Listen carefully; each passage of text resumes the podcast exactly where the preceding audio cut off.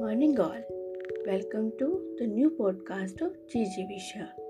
Today, we are sharing the excerpt of Robin Sharma's book, Who Will Cry When You Die, in which he focuses on the point that is, without self discipline, we can't access our goals.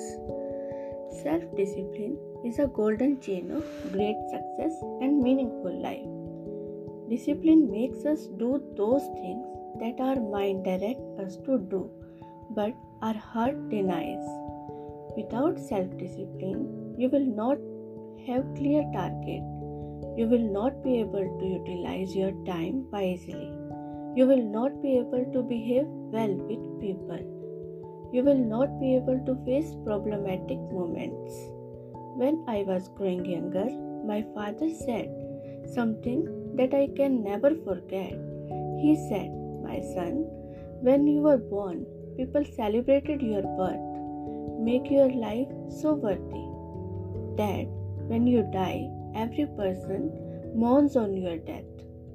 We are living in a time where we have forgotten the meaning of life.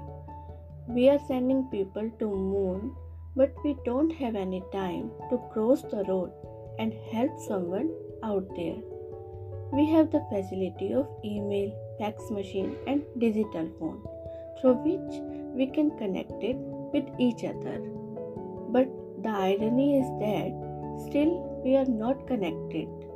According to me, if you bring a smile even on face of a single person or you motivate someone, your life is worthy we should try to change our perspective at the time of difficulty to lead a happy life.